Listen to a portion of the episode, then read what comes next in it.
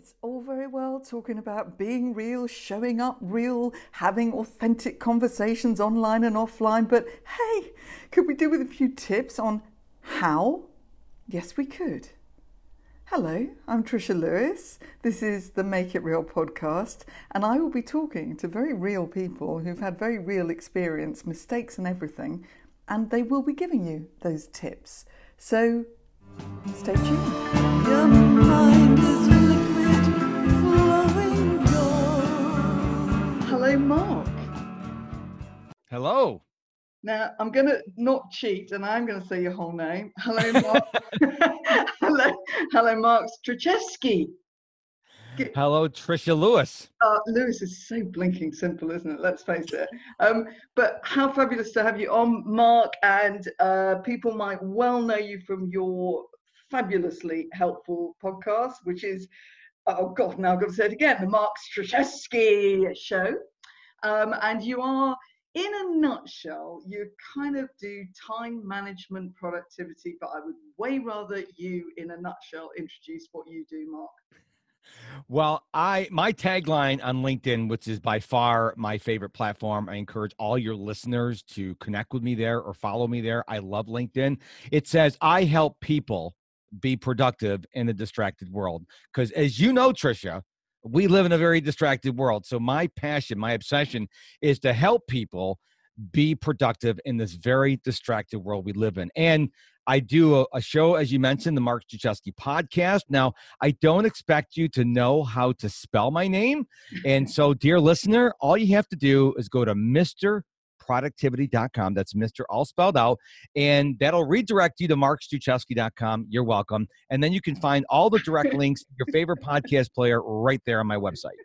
And and I do show notes, you know, so it's all gonna it's all gonna be so easy to get to you, Mark. And I think um, that what you just said about this distracted world thing, right? Let, let's let's start with that because the theme of this podcast, listeners, is being real as you grow your business. Now, as lovely as that is, and I am attempting to make it a little bit more, you know, tactical than just fluffy. Um, it, it's also a thing that we have to be quite strict with ourselves on some of the more boring things. And I know a lot of listeners might be quite creative and, you know, um, spontaneous uh, and might be picking at things like you know a kid in the sweet shop and especially as you grow your business and whoa only 24 hours in a day everybody only one you if you've just set up your business so actually you do as a, however boring it might sound you do need to be a little bit strict on your time management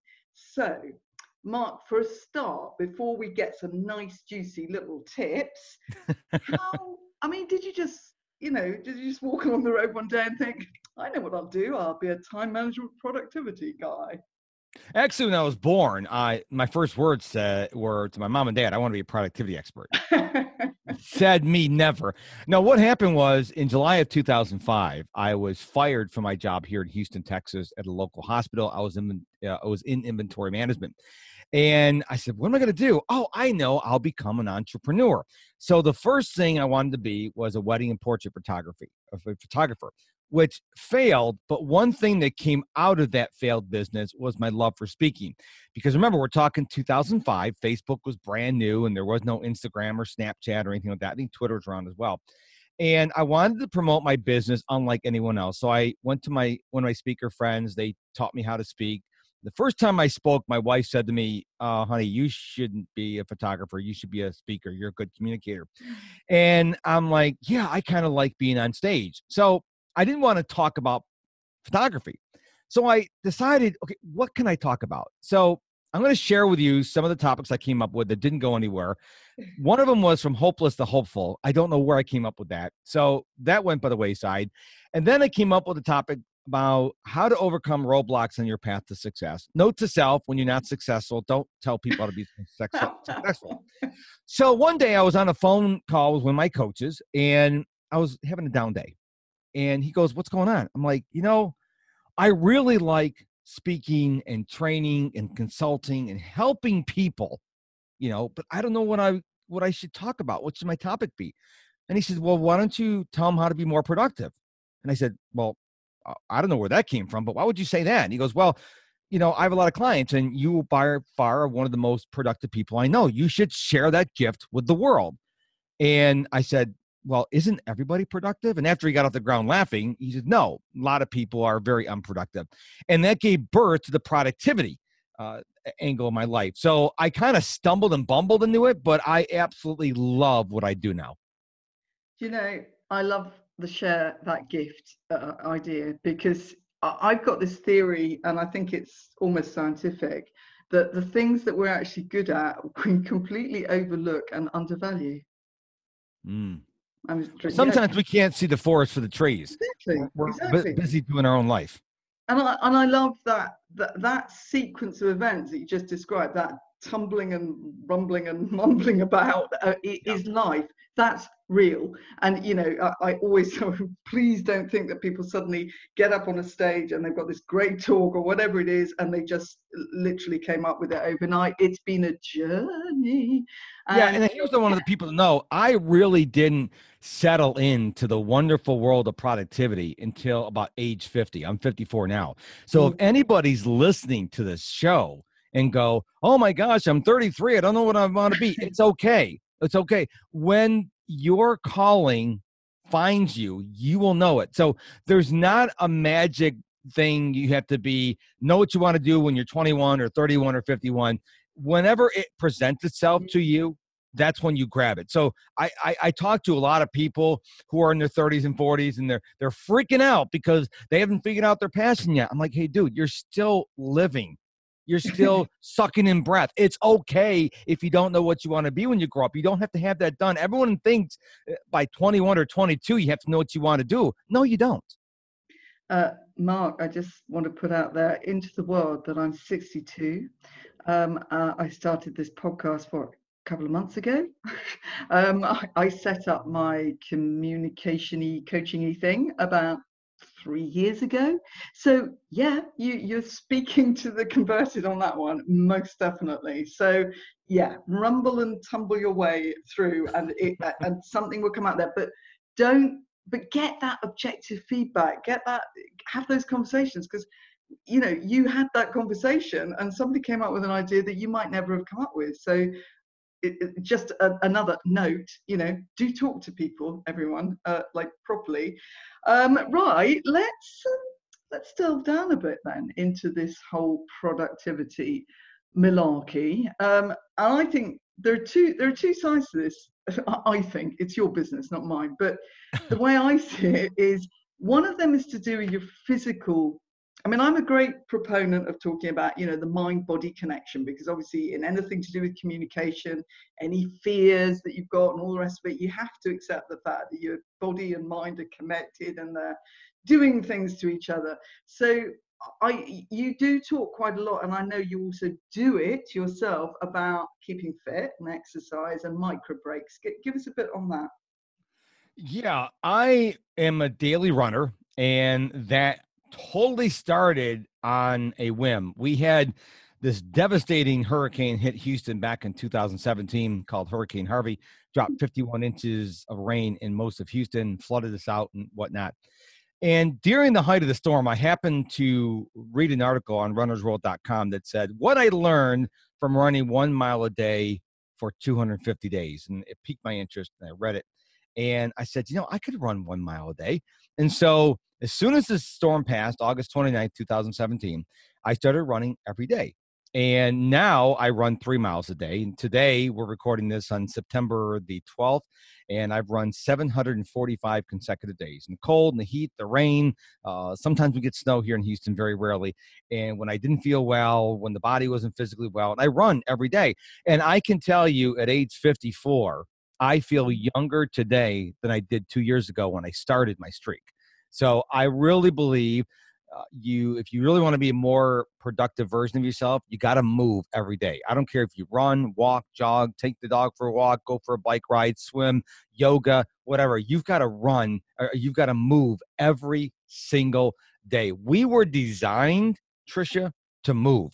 Uh, back in the days, way back, let's go back pre 1800s, you walked everywhere there was no try there's no you know subways taxis ubers Lyfts planes. You walked it. You want to go see your your grandma in another town. You walked. And so we have these legs and we've become a very lazy society. A lot of people more in this age of our lives are overweight are obese than ever in the history of the world because we don't exercise. We are so lazy. And and it's not just to be physically fit but when you are exercising every day they are now determining because my mom recently got diagnosed with late onset alzheimer's they're saying that people who exercise on a regular basis may never get like dementia because they're they're correlating by you not exercising that the veins and the arteries in the head become supple when you become sedentary. And they're finding out now that people who say somewhat active all their lives that they they may never get dementia. My my grandmother had alzheimer's my mother's got alzheimer's but her neurologist said I may never get Alzheimer's because now there's no guarantees, of course, but because I'm so active. Mom and grandma were not active at all. They didn't do anything to get their heart rate up. And of course, now to their defense, back in those days, in you know the 40s, 50s, 60s, and 70s, and 80s, they, only athletes took care of themselves. Hmm. Nobody knew. Now Yeah. we know that you everyone needs to be taking care of themselves. Yeah, no, absolutely, and um, yeah, and just a, a, an aside there for people who's you know have, have relatives with Alzheimer's who are saying, but they were really fit and they used to. Of course, like you just said, there are no guarantees, and Right. sometimes life is ridiculously cruel. And And Um, I'm not a doctor either, so I'm just going No, back e- on the basis of the research. but- but I think, and, and I'm really lucky because I live by the sea. Um, smug, smug me, and so I literally before this interview, I kind of had a really full-on day, and then I realised, you know what? I've got about 45 minutes. I can either continue doing all these various things that I'm doing. Uh, with my screen in front of me, or I can walk down the end of the road to look at the sea. So I walked down the end of the road to look at the sea. I looked at it. I looked right out. I loved it. I breathed. I did a really swift walk back, trying to remember to hold my stomach muscles in. Um, and I, I just kind of, um, I, I, I also, and this is another another point. Apart from the physical well-being bit, I get some of my best ideas when I am walking around the block. Mm-hmm. I, I, I don't, there is, I think, science about uh, the whole kind of way your brain does things when you're walking. And well, at the end of the day, also, you're not distracted. Um, you, it's weird because you kind of are distracted because you're walking, you're not sat still, but there's something in that whole process. You hopefully haven't got your phone stuck in your face. Um, you know, a- and, uh, your your world opens up somehow. Your brain opens up, and it releases this nice, calm, uncluttered bit where the the the ideas just emerge, don't they? Yes, it's amazing that your best ideas will come when you're in the shower or you're uh, exercising. I- I think that it's the fact of your body moving and the blood circulating, and it really inspires action. If you sit in front of a computer and look at a blank screen and says, "Okay, I got to write an article," but you haven't moved it all that day, I think the best thing you could do is go for a walk or a run or take the dog for a walk, whatever, because then ideas are going to start coming to your head. But that's what writer block, how you cure writer's block is get up and move. Don't you sitting in front of the screen saying, I'm not getting up from this chair until I write something. You may be there for a very long time, but if you get up and take a walk around the block, you may come back and, oh, I got a great idea. And boom, you knock out the article. Absolutely, absolutely. Recommend that totally. Now, I recently read one of your, uh, no, what have I read? How can I read a podcast? I listened to one of your podcasts, episode 439 to be precise, and it was entitled, Are You, You, the Obstacle to Productivity? And within this fabulous episode, I think, well, I, I jotted down, I think, three or four things, um, admit it, um, outsourcing, delegating, and eliminating. So uh, let- let's let's go to. Can we go to eliminating because I know you've got a story that you um, illustrated this with, and I want. Yeah, you love this Zig Ziglar story you told me uh, before we started recording today. Um, the late Zig Ziglar, one of the world's best salesmen, told the story. He came home from his uh, from work or wherever he was, and he came home and he noticed his wife was preparing a ham, and and as she was preparing the ham, she was cutting off the end. And Zig goes, "Honey, wh- why are you cutting off the end of the ham?" And she says, "I don't know. Mom always did it." And Zig goes, Well, let's call mom. So they called mom and and they said, Mom, why every time you prepare a ham, you cut off the end? And she goes, I don't know. Grandma always did it. So Zig said, Let's call grandma. And so they called grandma and they said, Grandma, why every time you prepare a ham, you cut off the end? And and grandma said, I don't know why you're doing it, but I had to do it because the pan was too small. the, the point of that story is are you doing things, dear listener, that you've always done, but don't need to be done anymore? Maybe technology has changed, maybe processes has changed.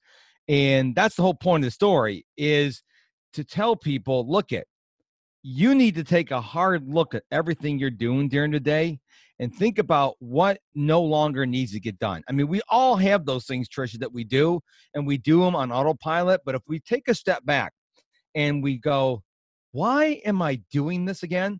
And if you can't come up with an answer, well, maybe you should eliminate, or maybe don't do it for a day and two days and three days and see what happens.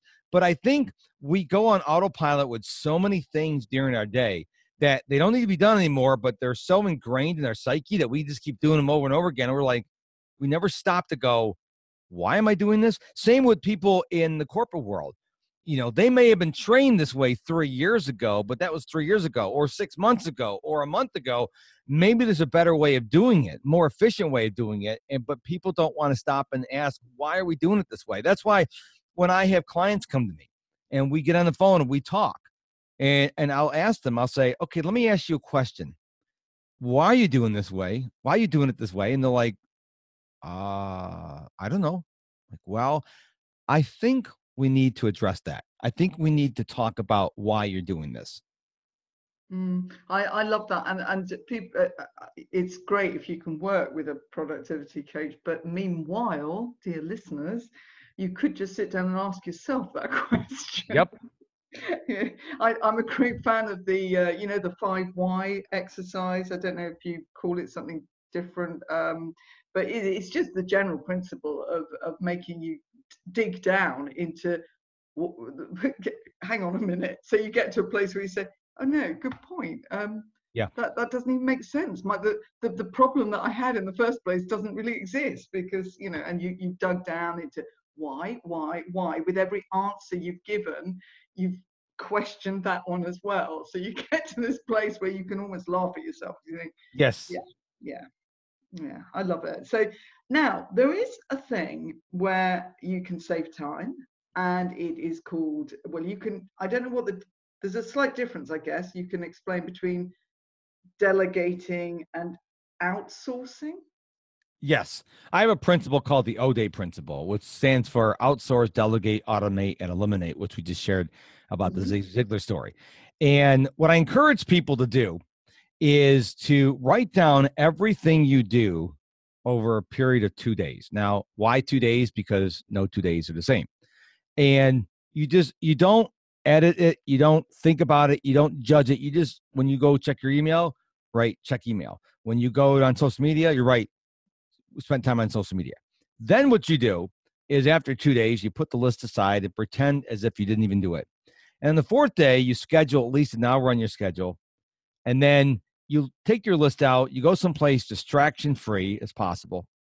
And you go through the list and go, okay, which of these things can be outsourced to another company, another vendor, whatever the case may be, and then actually outsource them. And then what things can be delegated okay delegations usually to another person in your company what sources what of these things can be automated because we live in the, the world of automation and we already talked about e what can be eliminated and then when you actually outsource delegate automate and eliminate what you need to now what's left over is what you need to do and it should be a lot less because now you've already got rid of all the other stuff because uh, we are trying to do too much and a lot of things like for example let's say you have to do a spreadsheet, but Trisha, you hate you hate okay. But yeah. Susie down the hallway, she lives, breathes, and dreams about spreadsheets. Well, you're better off saying, "Hey, Susie, can you do the spreadsheet for me?" She'd probably love the opportunity to do another spreadsheet because there are n- nerds like that who love doing stuff like that. And so that's what I'm saying. Take the stuff that needs to be done by you, but you are not really good at, and just give it to someone else who really is really good at it. And then you work on the things that you can do that you're really good at. And a lot of people don't do this, especially entrepreneur and small business owners. They go, well, I don't, I'm a control freak. I don't want to let it out. I, I got to keep everything within me. And the problem is eh, that's great if you're doing one thing or two things. But when you have to start doing 10, 15, 20 things, well, you can't keep all these plates in the air. No. Some plate's going to fall and break. that's that's very very true. Um, I I speak as living sort of proof of that. Now you see, um, I love that, and I will definitely be putting that in the show notes. ODAE, O D A E, outsource, delegate, automate, eliminate. I love it. Um, so, and you are quite right to mention the control freak thing, um, because that's certainly a lot of solopreneurs, small business owners just starting out really panic about So so be picky about what it is that you hand over.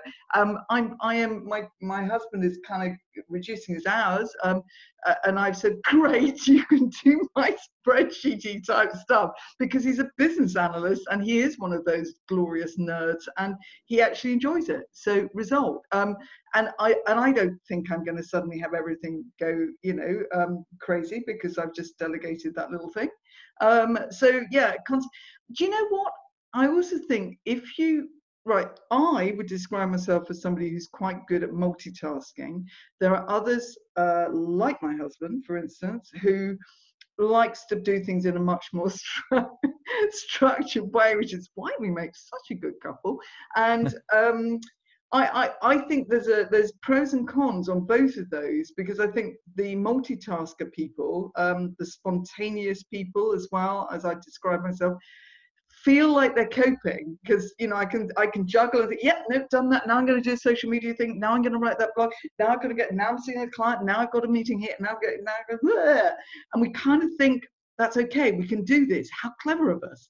But you know, the risk of something big crashing in that is huge. And then on the other side, you've got the introverts who maybe are, are, are getting too perfectionist. I'm saying introverts, that's not what I mean, but you know, perfectionists who are, who are trying to complete something too much before they maybe take on something else. So I blabbered on there, Mark, but do you get do you get the drift of what I'm on about? Yeah, before I talk about multitasking, I just want to tell the listener that I, I did a whole episode on the ODAE principle. It's episode 407, and I'll, I'll give you the link after the show. You can yeah. put in the show, show notes, but it is episode 407. So, multitasking has been proven by neuroscientists. These are people are really, really smart people. I mean, they have degrees and lots of letters after their name, and mm-hmm. they spend a billion dollars in in uh, college loans and whatever. Um, you your brain cannot multitask. Okay, that has been scientifically proven. Okay, can't. What what's happening is because the brain can only do one thing at a time. That's mm-hmm. it. Okay. What's happening is the brain is switching between tasks so quickly. You think you're doing multitasking, but you're really not. Okay. And ah. here's what science has proven. This is not my opinion. This is what neuroscience has proven. If you're working on one thing, your efficiency is 100%. Now, if you start checking email while you're on a podcast interview, I'm not doing this, Trisha. I'm just using now the efficiency goes down. It could be 80% on both or 70%, doesn't matter.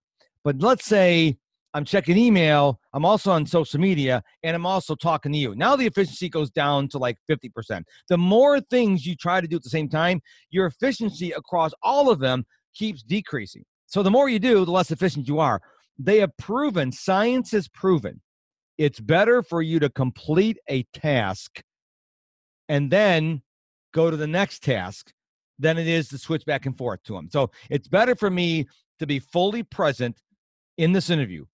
And then when I'm done, then I check email. And then mm-hmm. I'm done, I go do something else. But people seem to think, oh, I can't do that. Look at whether you can or can't, it doesn't matter. Your brain can't do it. Okay. Your brain it's been proven by science. Very, very smart people who have studied the brain very deeply. Your brain cannot do more than one thing at a time. So we're fooling ourselves yeah. when people say, "Oh, I multitask." No, you don't. No, you don't. What you're doing is your efficiency for everything you're doing is suffering.